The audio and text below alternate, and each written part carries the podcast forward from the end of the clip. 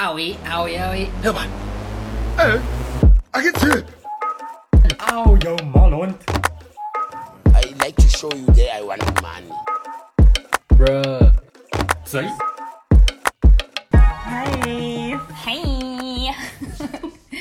uh, welcome to the Your podcast. My name is Michelle. I'm Jody, our first episode. This is our first episode recording, yes. Um, so we've done the trailer for the podcast, but um, do you want to say something about like what this podcast is?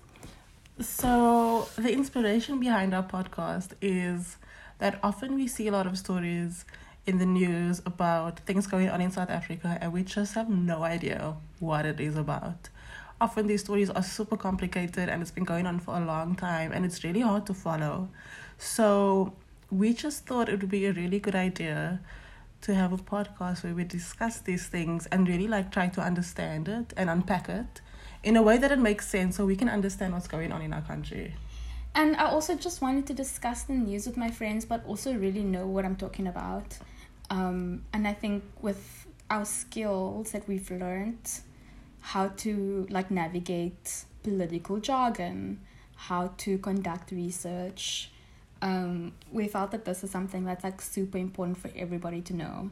Like I would like for people to walk around knowing actually what is going on. Yeah, and also like how does the political system even work in this country? we have so many issues at the moment um and one like the the fallout of us not knowing much about our own democracy is actually debilitating we have like really low voter turnout Exactly. And we are just hoping that this will spark dialogue and we can like help ourselves and our listeners just to have a better sense of why things are the way that they are in this country. yeah i mean i really don't know who's gonna end up listening to this podcast it could be like literally Four just people. literally just the two of us. um, but so we've discussed like what we wanted to be about. So um, should we talk about anything interesting that you saw this week in the news? Yes, I saw in the news that they are trying to nominate a new chief justice. And they were like interviewing four different people, and there was a woman that they were interviewing, and I can't remember her name. And they were like, oh, and they obviously like brought the fact that she's a woman into like the interview. Are you serial? I'm dead serious. But wait, isn't Zondo? Isn't he the chief no, justice?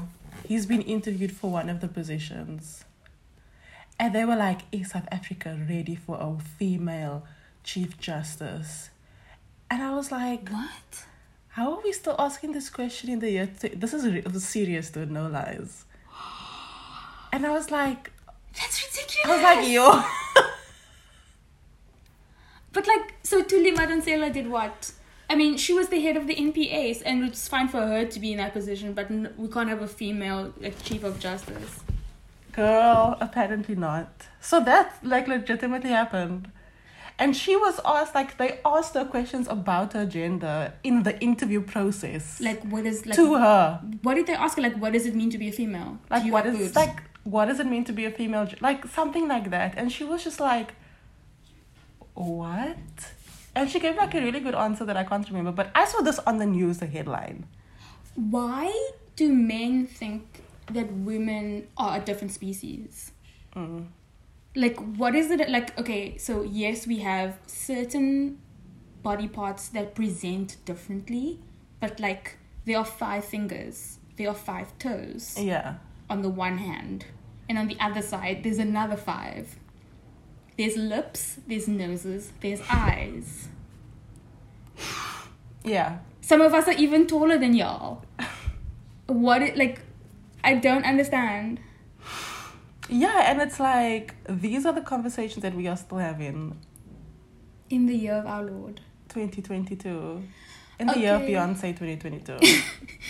Well, so okay, so what I saw this week that like really shook me was okay. So this broke on the Daily Maverick this week. Love them.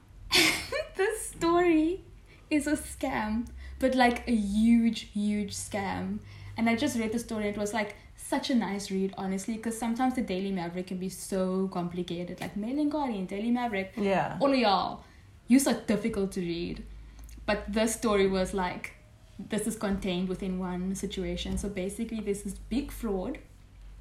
I tried to find it on the website now and I couldn't find it, so I'm just not gonna dial But basically, these people were taking Kruger Rands because they're made of real gold and they melted down No. to make gold bars.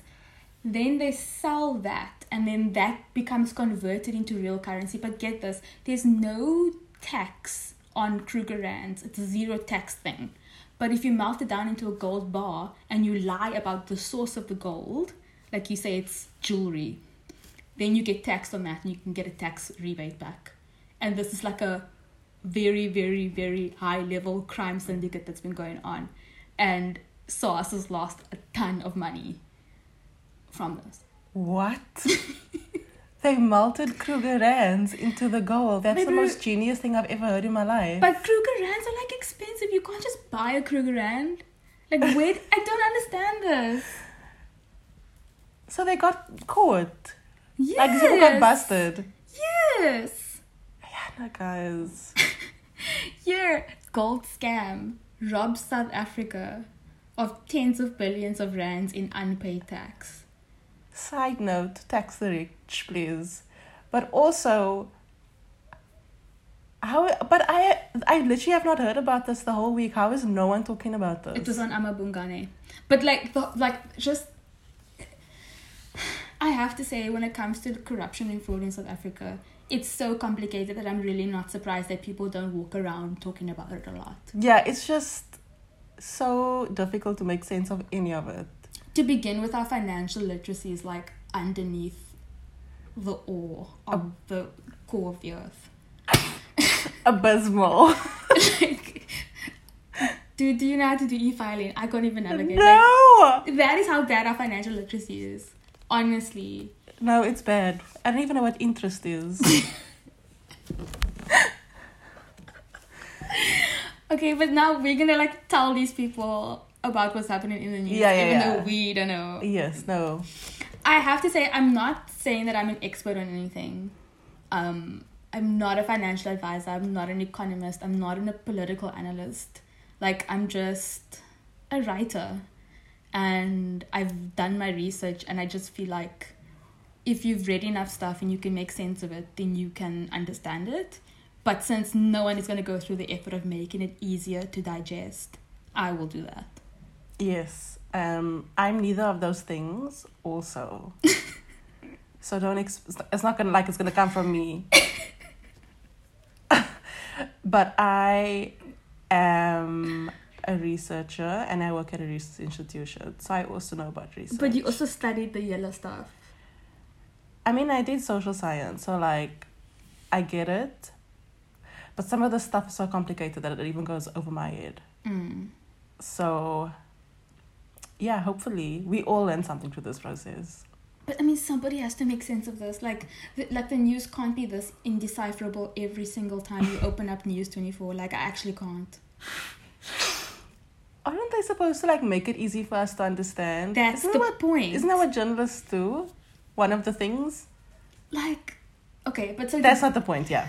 okay, so that's the that's the overarching systemic structure that we're trying to dismantle. Yeah. Um, and okay, so the first episode we've decided to do um an episode on state capture. Uh, that's a biggie. A biggie, but a biggie and a baddie. Yeah. I'm ready. I okay, so I'm going to talk to you about it, Jody. I, Michelle, I'm going to talk to you, Jody. And um, you are exposed to this kind of news all the time because of your work. But I told you please don't do too much research into this so that I can tell you. Yeah. Um, I did some research. This is probably going to be a multi-part episode, so I'm going to unpack a little bit of it, and then we'll go from there. Sounds good. I like I know a little bit about it, but I just know from like reading the headlines and reading articles on the internet. Like I don't know details at all. Like if you were to ask me, tell me about SARS and state capture, I wouldn't be able to tell you anything. What What do you know about it? So I know that Zuma and his huge number of allies have all worked together to like essentially capture the state and state institutions by like a grand scale corruption scheme. But okay, so if I say, if you say he they captured the state, like literally, what does that mean? I don't know. no, but that's why like illegal activities and like tender frauds and that kind of things, right? Yeah, so it's, that language confuses me. I understand why they chose the phrase state capture, but if you ask someone on the street, what does it mean to capture an entire country? Yeah. Like they're not taking, like you're not like holding a human being hostage. yeah. So it's a difficult, it's a difficult image to understand. Mm. It is a difficult like term to understand. Like I don't know why they decided to use that term specifically, but anyway, that's not the point. Okay, so um, let me start off by telling Let's you go. about it. Let's go. I'm ready. Okay, so first of all, let me just say this is like the most dense thing I've ever had to deal with. And it took a lot of sources actually. And I one time for an article tried to I pitched an article to my editor. I was like, "Yo, I want to write a story about the health impacts of plastic on our bodies." And she was like, "Yo, you're on, do it." I started researching the story. It was so massive. I had like piles and piles of research to go through, and I could not condense it into one feature because, well, first of all, I realized that the impact of plastic is so huge that researchers are unable to quantify it because there's not a single human being on the planet who is not affected by plastic. So there's no control group. Mm, okay. So that is the thing that I tended to do. Realize that that, that was like crazy and I just stopped doing that. But that's like to give you a picture of like how deeply I had to go in and do this. And so the journalists who unpa- who uncovered this, their level of understanding for this is like unparalleled. I totally understand like I have mad respect for them publishing these stories because it was dangerous and also very, very, very difficult and complicated. Yeah. And it's only because of them that we even know about the stuff and also that I can like go and do a lot of research and then like uh, break it down into like fifth grade level. Yeah. but so what we know is that the, it's this thing that happened a few years ago where Jacob Zuma and his friends basically stole a lot of money from us. And like we've just spoken about like what the average understanding is about it. And right now it's in the news because of the word Zondo. Like people are like, oh, the Zondo Commission. And uh, Gupta is a word that gets thrown around a lot, and state owned enterprises. But I'm sure that most people are confused about a lot of other things like, why is this back in the news now? Because this happened like 10 years ago. Yeah, it's actually been like a very long time. Mm. Yeah. And who is Zondo and why is he in charge? I think that's a big question that I ask myself. Um, also, why is literally nobody in jail? Why is no one in jail? Ask that ask. And is anybody gonna pay for this? Because if we stole a lot of money, then they must must give it back. and then also like, are we going to recover? So I started doing some research, blah blah blah blah blah blah blah.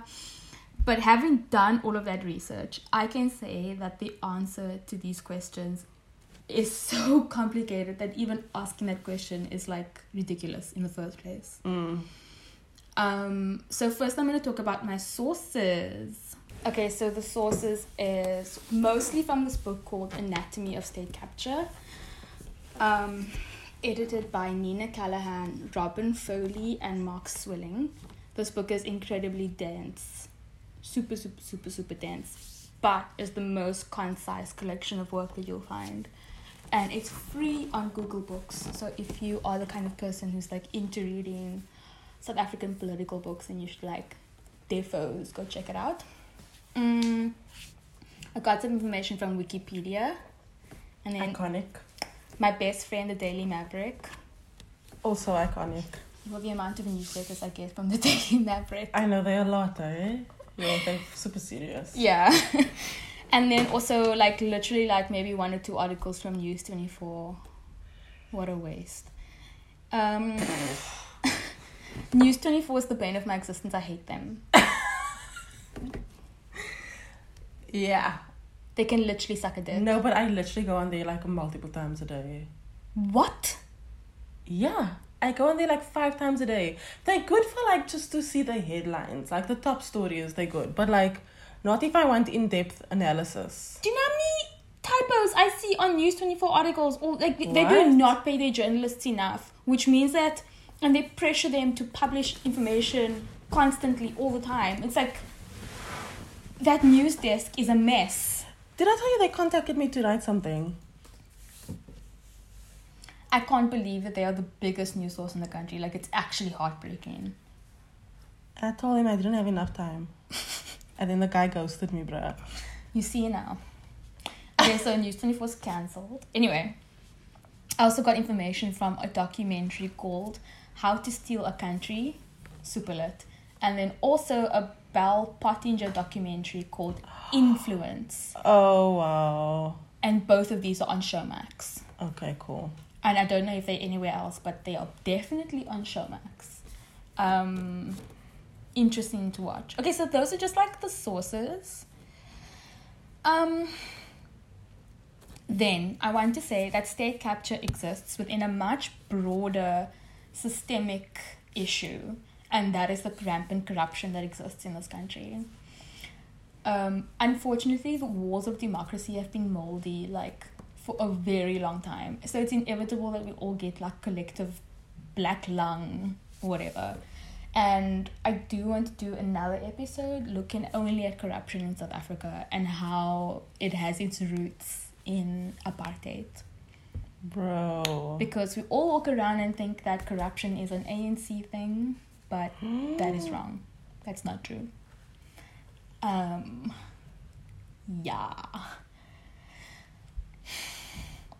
Okay, so in the news right now is the Zondo Commission that's coming out, and we're recording this podcast very, very far in the past. By the time you hear this, likely more things will have been published, but because we have to research these things and then record them and then handle other business, like this is not our full time job, obviously.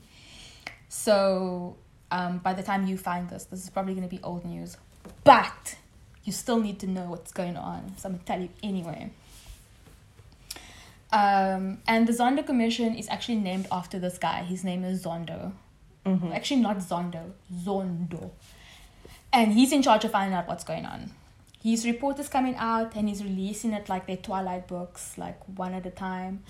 Also, the Zondo Commission is weird. So, some of the questions that I had about the Zondo Commission is why is it not a court of law? I saw that, like, you show up, but then if you don't want to answer a question, you can just be like, yeah, I don't feel like answering that question. What? Um, yep. And and then I had like lots of other questions like didn't the NPA, the National Prosecuting Authority, didn't they already do an investigation into this? And I had so many questions about it, and that just leads to like the judicial system in South Africa that might be difficult to understand. Mhm. Okay, so here's why. The Zondo Commission is inquisitorial. That means it's about asking questions and finding the truth.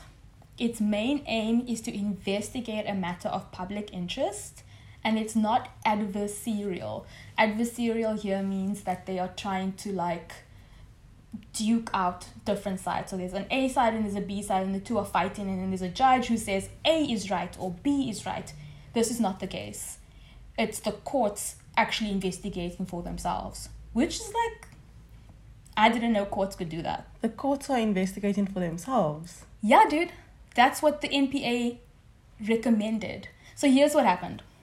So basically, the judiciary is taking an active role in the investigation, and here's why. This is directly from Wikipedia. Thank you, girl.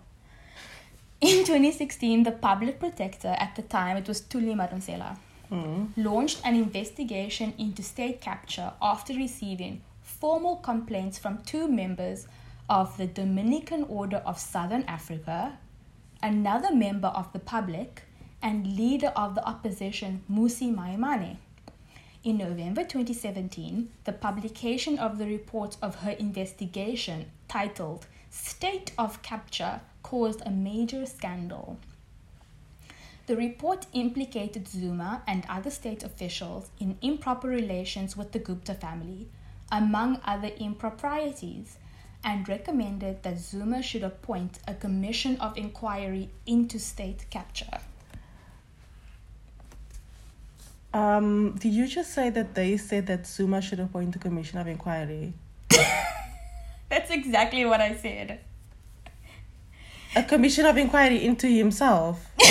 Yes, but this is see, this is what was like so absurd. And I remember when this came out on the news, and the news reporter, she's reading the news, and and she's saying, and Thuli Monasela recommends that the president should order a commission of inquiry. And at the time, I remember being in the house and being like, what? How can he investigate himself? That is l- l- makes no sense. Mm, sorry, I'm drinking coffee. Um, but okay, so here's what happens. So she told him she was like, "Bruh, you need to create a commission of inquiry to investigate all the stuff that you've been doing," and he was like, um, "I literally don't have to listen to you." But there was a lot of pressure from outside forces. Hmm. And so eventually he gave in and he did commission people to run the inquiry. And the person who ended up doing that is this guy Zondo. So that's what happened, and that's how she managed to get him to launch this investigation, which on the face of it seems ridiculous. But Right. this came to a head because of other things that happened. And things that were in the news at the time created such a buzz that like it came to a head and there was just nothing for it. Like he couldn't he couldn't keep going that way. So some of the things that he did was like Nkandla, Of course, yes. where he used tax money to upgrade his homestead, and that was around 225 million rand. What was he adding there? The fire pool. Do you remember the fire pool? I don't know what else he added. Like, I don't think a pool is that much money. No. I don't have pool money, but I don't think it's that much. But what is a fire pool? Jody, it was a swimming pool, and only when they, only when they when they asked him questions like, why did you use taxpayer money to add a swimming pool? He said, oh, it was a safety measure. That's what happened. I remember this. Oh, so if there's a fire, you jump in the pool. Is that what it is? That's what he said. no, you're lying. Are you shook by this? because then you're not gonna make it through the rest of the No, I'm probably not. Okay, so that's like your. This is not even the cherry on top of the cake. This is like This is like not even the sprinkles. no, this is nothing.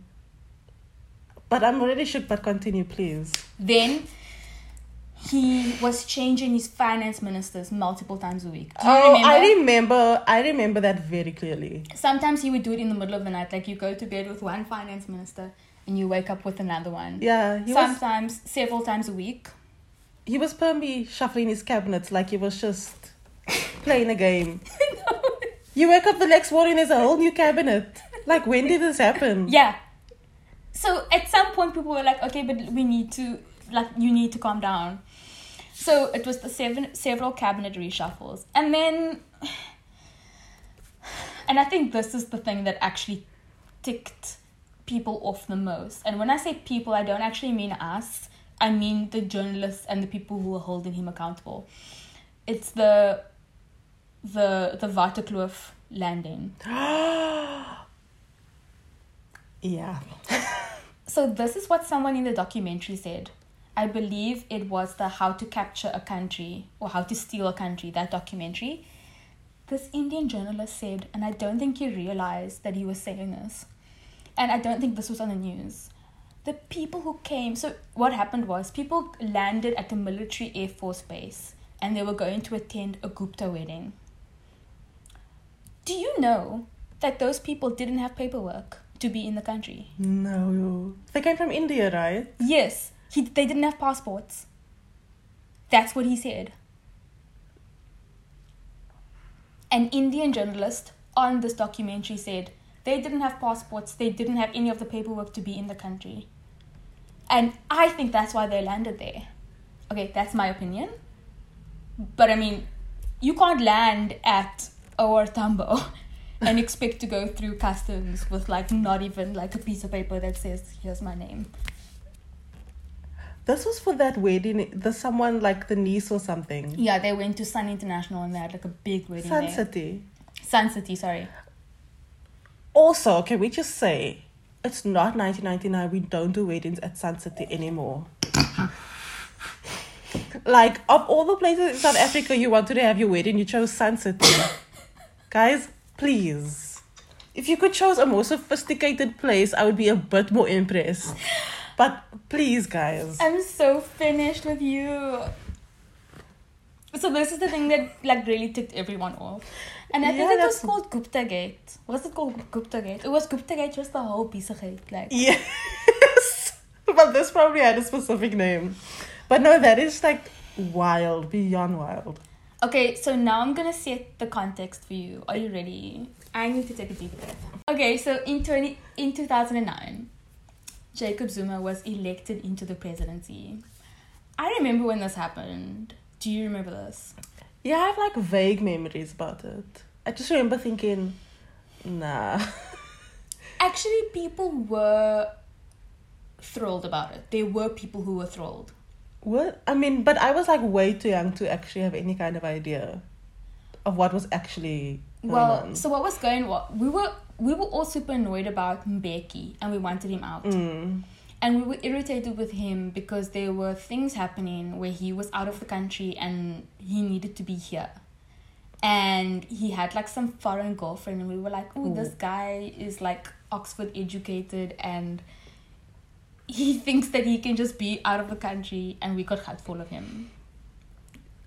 I didn't know this, but yeah, continue. Yeah, dude. What do you mean he had a. But why wasn't he allowed to have a foreign girlfriend? Ask that ask. Oh! okay. If you look at any of the new presidents and you look at Mbeki, you like that pales. Okay, but I shouldn't. I shouldn't say any. I, like I actually shouldn't commend a single president because the cuck, the absolute cuck. Okay, so, but what people forgot is that at this time, Zuma was like a total fucking criminal. Yep. By the time Zuma was elected, he already had criminal charges. And I'm going to quote directly from the book Anatomy of State Capture.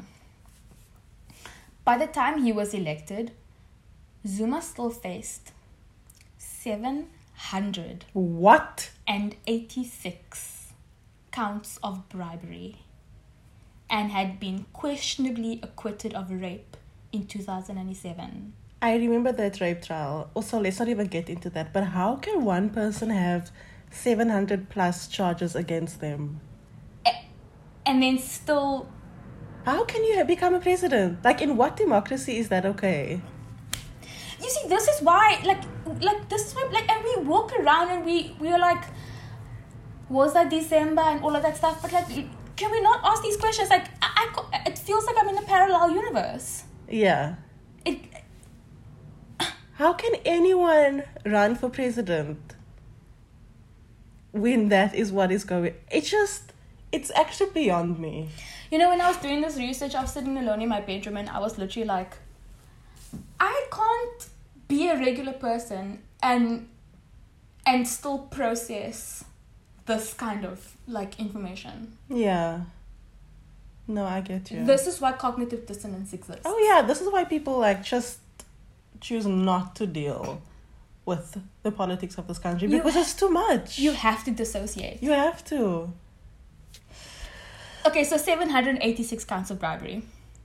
Acquitted of rape, questionably.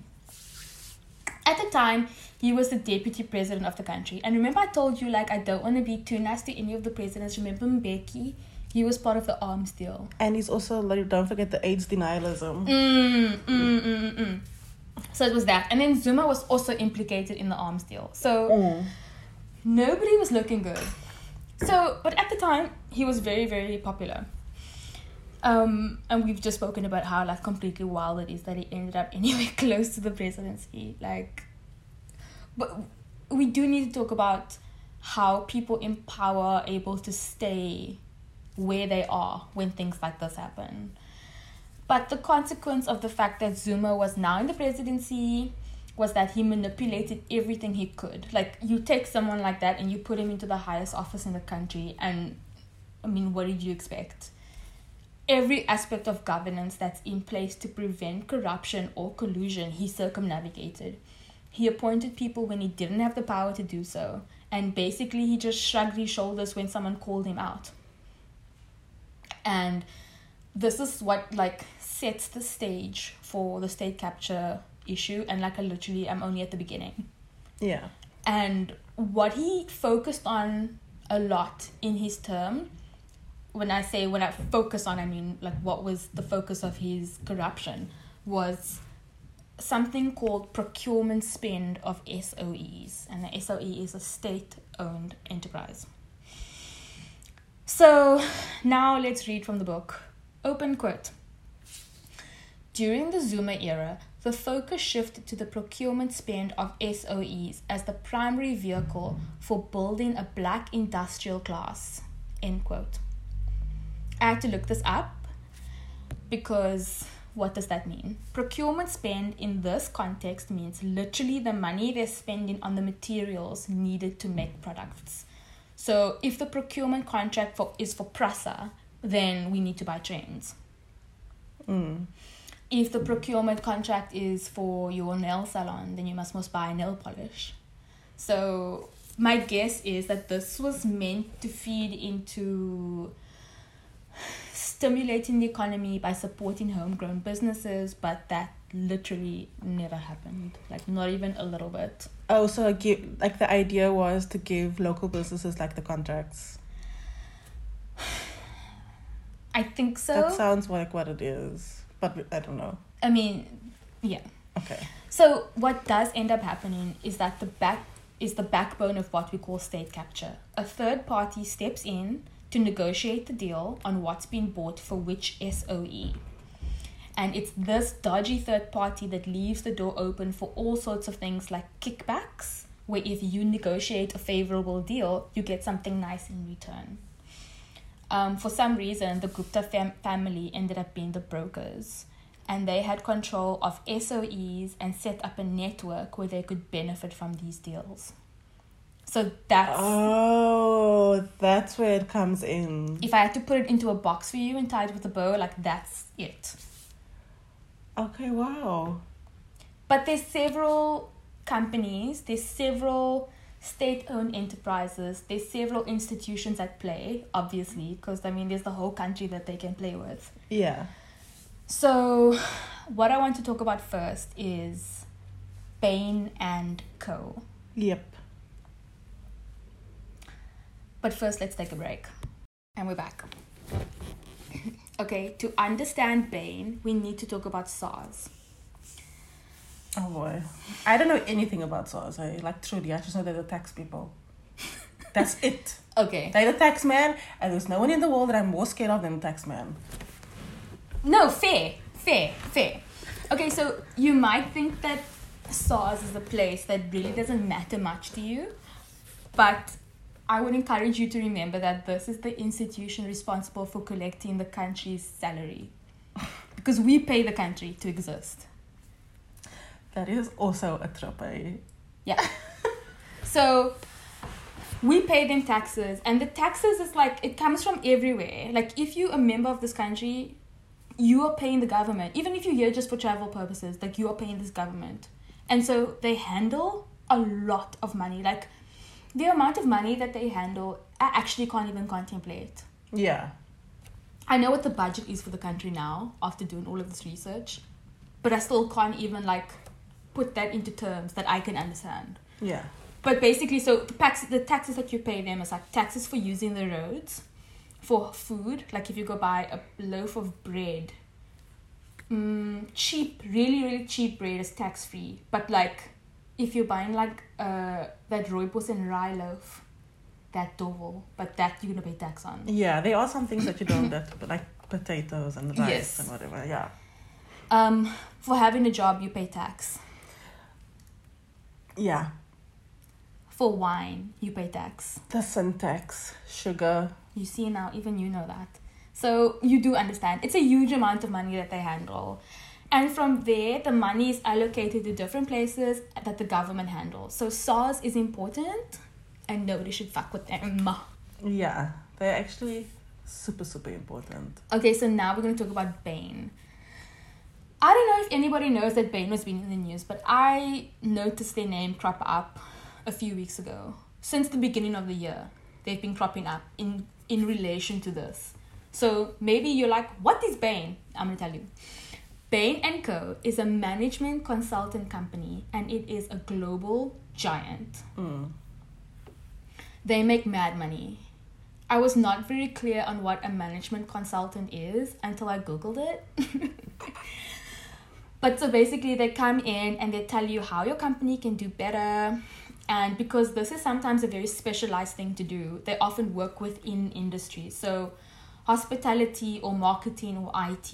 Like, you've heard of like IT companies like having a management consultant come in and be like, you can maximize your efficiency and uh, blah blah blah blah blah by inputting this system but these are like specialized industries so obviously sometimes you'll have like this company works with these kinds of companies like Yeah. this management consultancy so i looked it up like i wanted to find out like can i be a management consultant no i can't because i can't do math and it's a lot of like business graduates who do this yeah, work yeah, it is. um, and I think there's accounting involved. Most likely. Um, Sales stuff. I think it's an innocuous term, management consultant. Yeah. It it's not. It's not like telling the boss you should be a better person. It's not that. Anyway, so the anatomy of state capture, the book, makes a really good joke about these consultant companies that basically nobody really knows what they do. Quote, what precisely the professional services entail is difficult to define, as they span almost the full spectrum of business activities, and as their services are focused on providing the private sector with a competitive advantage, it is mostly secret. Oh wow. None of these firms are publicly listed and, as such, are not required to be transparent about their operations or finances. There are several aspects of this industry that need to be questioned, particularly in relation to how they enabled state capture. End quote. Red flags everywhere. Major red flags. Let me go back to the first part that I told you. It's a global giant. Goodbye. I don't like this. I don't like this. So I've told you about SARS, and I've now I told you about Bain. So now you like Michelle, where how did they hold hands? I'll tell you how. So Bain came to South Africa. They were like la la la la la. Here we are, land of milk and honey and rainbows. They got a contract with this company called Ambro Bright. And this is a company registered to create events and consult and do other stuff that I don't really care about. But it's like, I, it just feels like one of those companies that exist, but they just do like everything. Oh. Like there's one person who's like really quiet and has all connections. That's what it sounds like. Okay.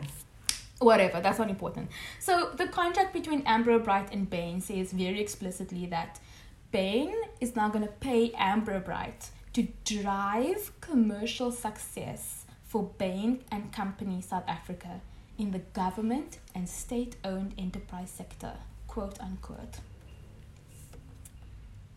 That's incredibly fucking vague. Yeah, what does that even mean? Mm. But basically, it means that the people who ran this company were paid to introduce, they were paid to be introduced to state players so that they could win contracts within government agencies. So that weird company did that on behalf of Bain. Yeah. So basically, if you, Jody, are Bain and I'm Ambrobrite and you're like, um, I really want to meet this guy, and then I'm like, I'll introduce you. Just give me money, Oh, hectic. Okay. and that's the that's the contract. And um, I think I'm trying to remember. I don't have the figure in front of me now, but I think it was something like a hundred thousand rand retainer per month. And no, no, yeah, and then a bonus. Another bonus for every introduction that they made that was successful. So, over a period of a few years, Ambrobrite made five million rand just to introduce Bain to state players. okay. Can you like? I mean, how much money could I make if I knew all- Cyril's son? It's all about connections, dude. If I knew, AKA. If I knew, It's all about the connections. This is what they tell me at work every day. Eh? I'm not even lying. I I mean, it's all about the people you know, and here I am.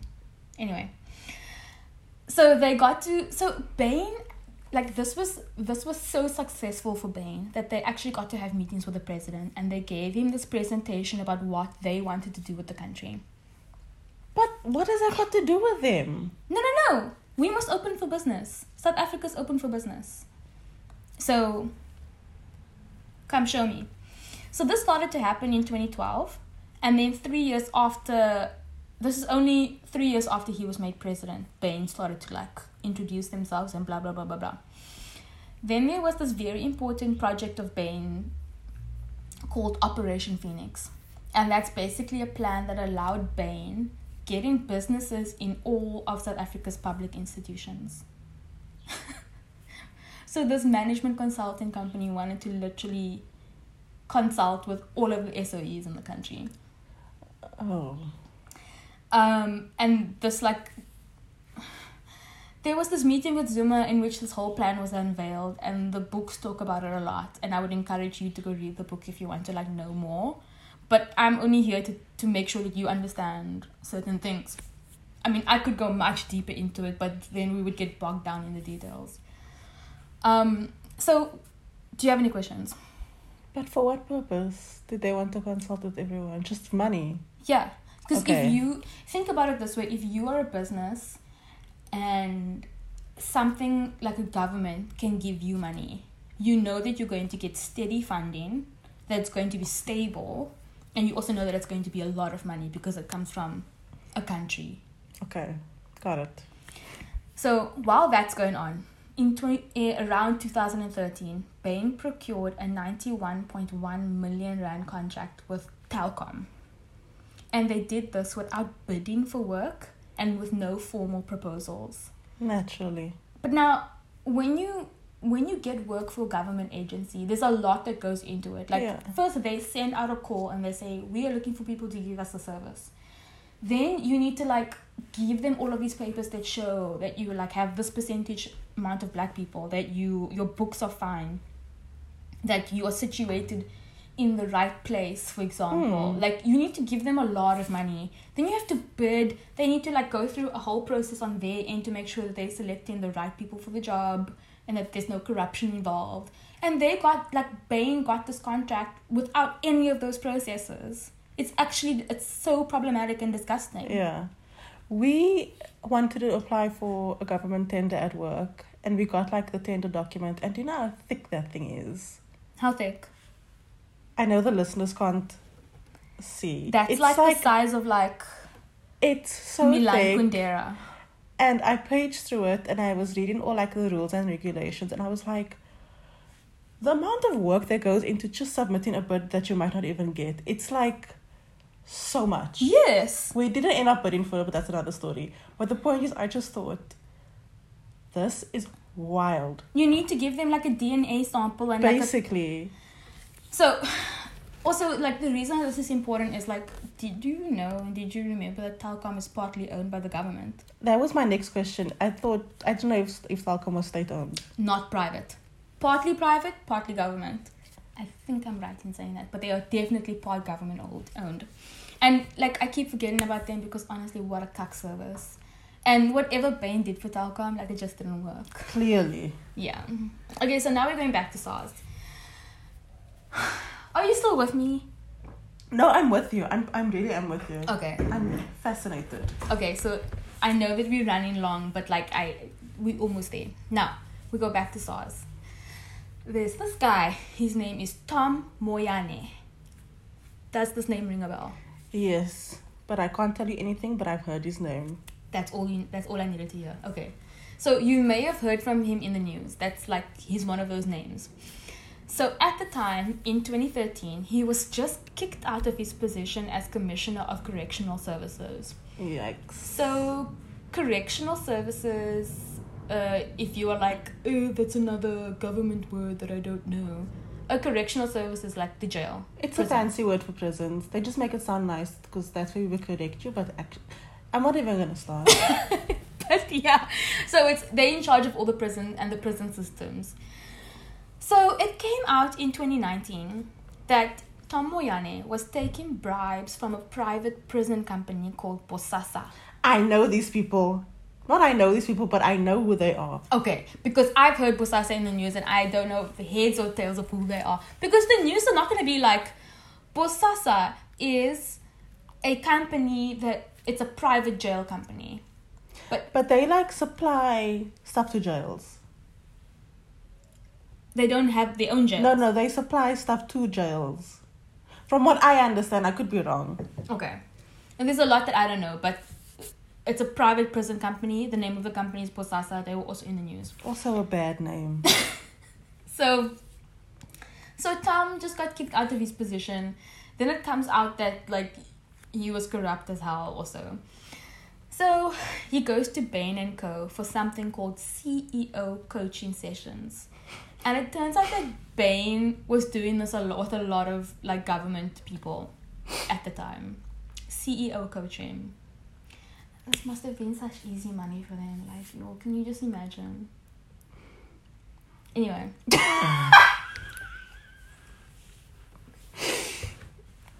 Just like one presentation. on like how to be a good CEO. Like I could do that. so now like we know that Jacob Zuma is in cahoots with Bain. We know that Tom Moyane is in cahoots with Bain, and we know that like they're in cahoots with Telkom also. So then in 2014, Tom Moyane, with all of these like corruption things that's going on with him, he becomes appointed the head of SARS. Nah, man. I'm not lying to you. This is not a story. So immediately he pulls Bain into the into the mess. He's like, "Come, komisa," and he says, "You're gonna come help us restructure, quote unquote, the agency." No.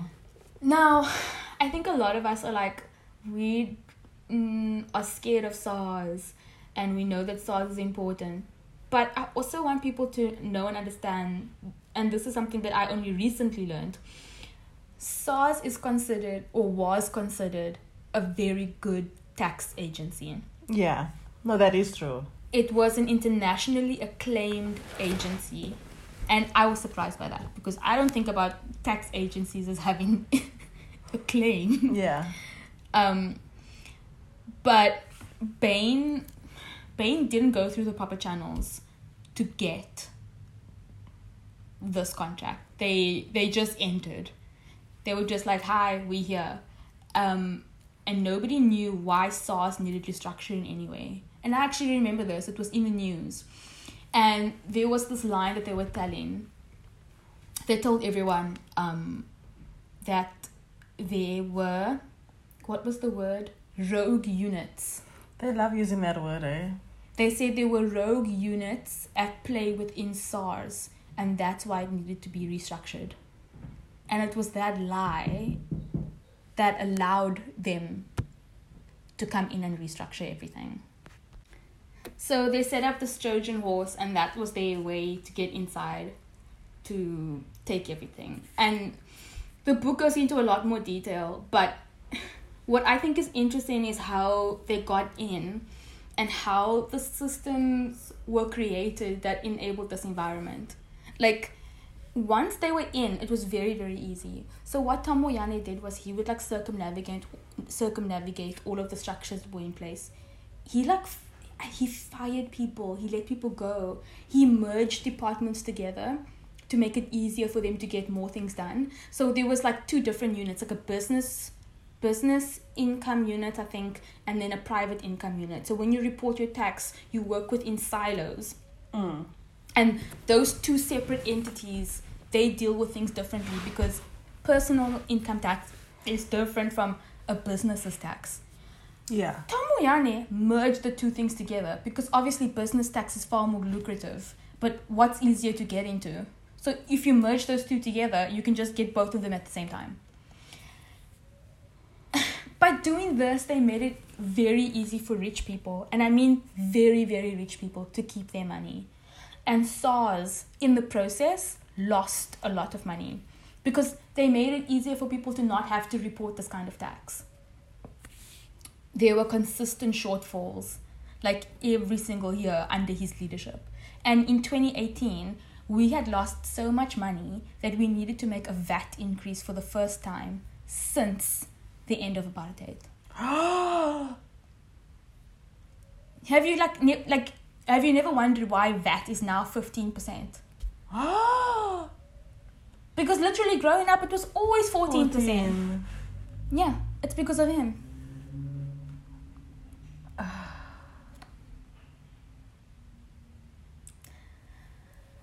okay, Okay. so Okay.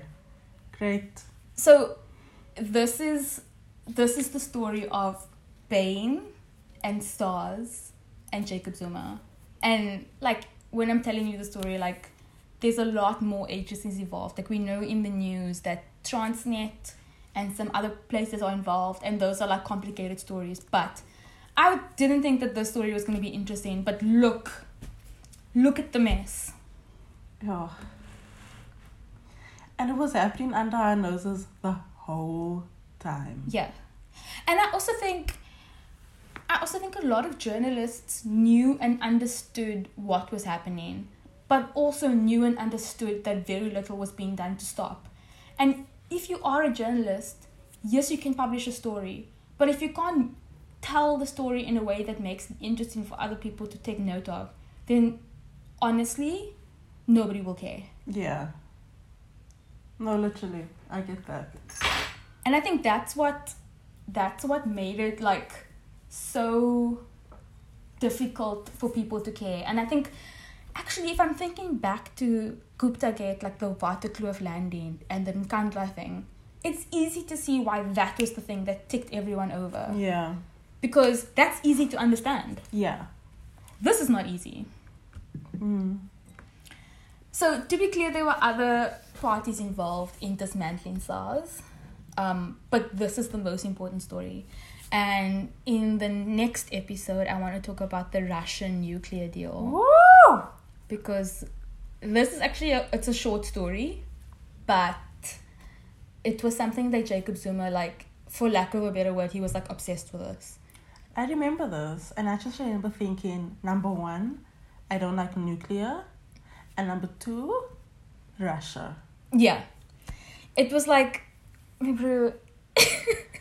Like of all the countries in the world, you want to get nuclear stuff from Russia. but like nuclear energy. We don't know. That is a big, big fat no. She doesn't even go here. No. It's like when fashion people tell us that we must wear low rise jeans again. Absolutely not under any circumstances do Like- we ever repeat that in history again. It's in the same WhatsApp group, it don't make no sense. I thought we all agreed. We all had this conversation and we said we're not going to do this anymore. We take our power from the sun and the wind. And we wear high waisted jeans. We want to like let our tummies be nice and tucked in. We have such a hot country. Why are we not solar powered everywhere? We have so much wind and we live by the sea. Girl. That's another. Ep- let's make that another episode. girl. No, but this is really, really hectic, and I, this is only scratching the surface. Mm, it took me a long time to put all of this together. But you like summarized it really well. You Thank did you. because I didn't know anything about the SARS thing, and now I can understand it in a way where I'm not like, "Wat gaan aan?" But don't you think it's funny? It's so. What do you mean? I mean, yes, it's funny. Like it's cock funny. Like this Tom Moyane guy gets kicked out of office and he's like gonna walk into SARS. How like it's it's a comedy. Yeah, it's it's a joke. It's a comedy. It's really really sad, but it's hilarious that this is just what people are able to do in South Africa. This is what people are able to do in South Africa. Girl, this is like honestly this is the tip of the iceberg. Like I mean, I'm so scared for the next episode. okay, so that's the story for today. Um I hope you guys enjoyed listening to the first episode of Yo Woo! First episode done. Yes. Um, if you like us, then you can follow us on Twitter. The handle is Y O H underscore podcast. I hope you can spell that because I'm not gonna do it for you. Or you can email us. What's our email? Your podcast 21 at gmail.com. I wanted to make it your podcast, but that was already taken. I don't know who that person is. So I had to add numbers, you know. Whoever you are, we will find you. No, don't say that. Okay, we won't find We you. We definitely won't because we will literally won't do anything. so the email address is yourpodcast21 at gmail.com. email us um you should definitely rate this episode if you liked it like even if you didn't like it just rate it so that we can have your data Not to do dodgy things, but just because we also want them, want your data. well because like the only way to like uh make a podcast grow is through the ratings and the reviews Yeah, so even if you hate it, it's fine. We can handle it. no like we'll just cry ourselves to sleep. i would need to check in with my therapist but yeah go for it why not Thanks, guys. I hope you had fun. This was a Mm. great first episode. okay see you next time Bye. bye